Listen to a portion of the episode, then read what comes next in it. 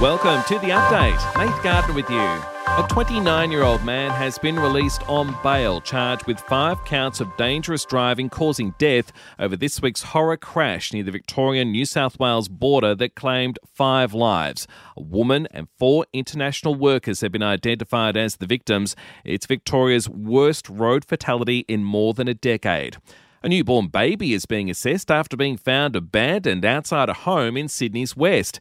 Residents found her on their doorstep. It's believed she's only a day old. A desperate search is underway for her mother.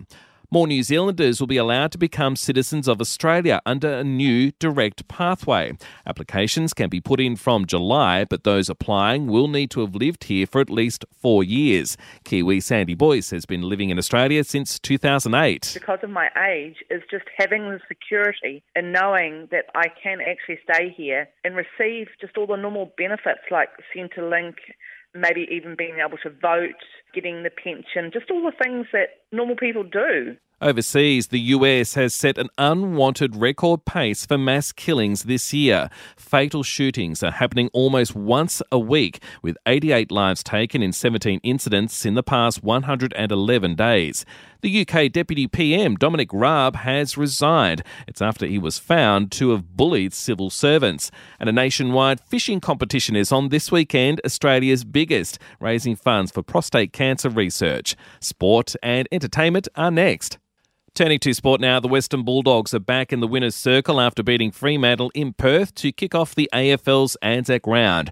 Aaron Naughton booting three goals in the 118 to 69 win. Coach Luke Beveridge very happy. We played a pretty good brand of footy, didn't we? The boys were amazing right from the start. Just to get the territory game on our side to win centre bounce, and then the forward half game that we played was it's a pretty good way to play, isn't it? The Broncos have held off a fast finishing Parramatta to get up 26 16 in Darwin as the NRL's Anzac round continues. Eels coach Brad Arthur says their slow start certainly didn't help. Got into good field position to have easy kicks with no pressure. So we've got to harden up at the start of games. And round two of the $25 million LIV Golf Tournament sees American Taylor Gooch leading on 10 under. Cam Smith, the best of the Aussies. He's seven shots back. And in entertainment news, a new photo of the late Queen Elizabeth II has been released. The pic shows her with some of her grandchildren and great grandchildren at Balmoral, taken in the months before her death. It's to mark what would have been the late monarch's 97th birthday. And Big Bang Theory actor Kevin Sussman, who plays Stuart Bloom on the show, has married his Longtime love, Addie Hall. And we'll see you tomorrow for another episode of The Update.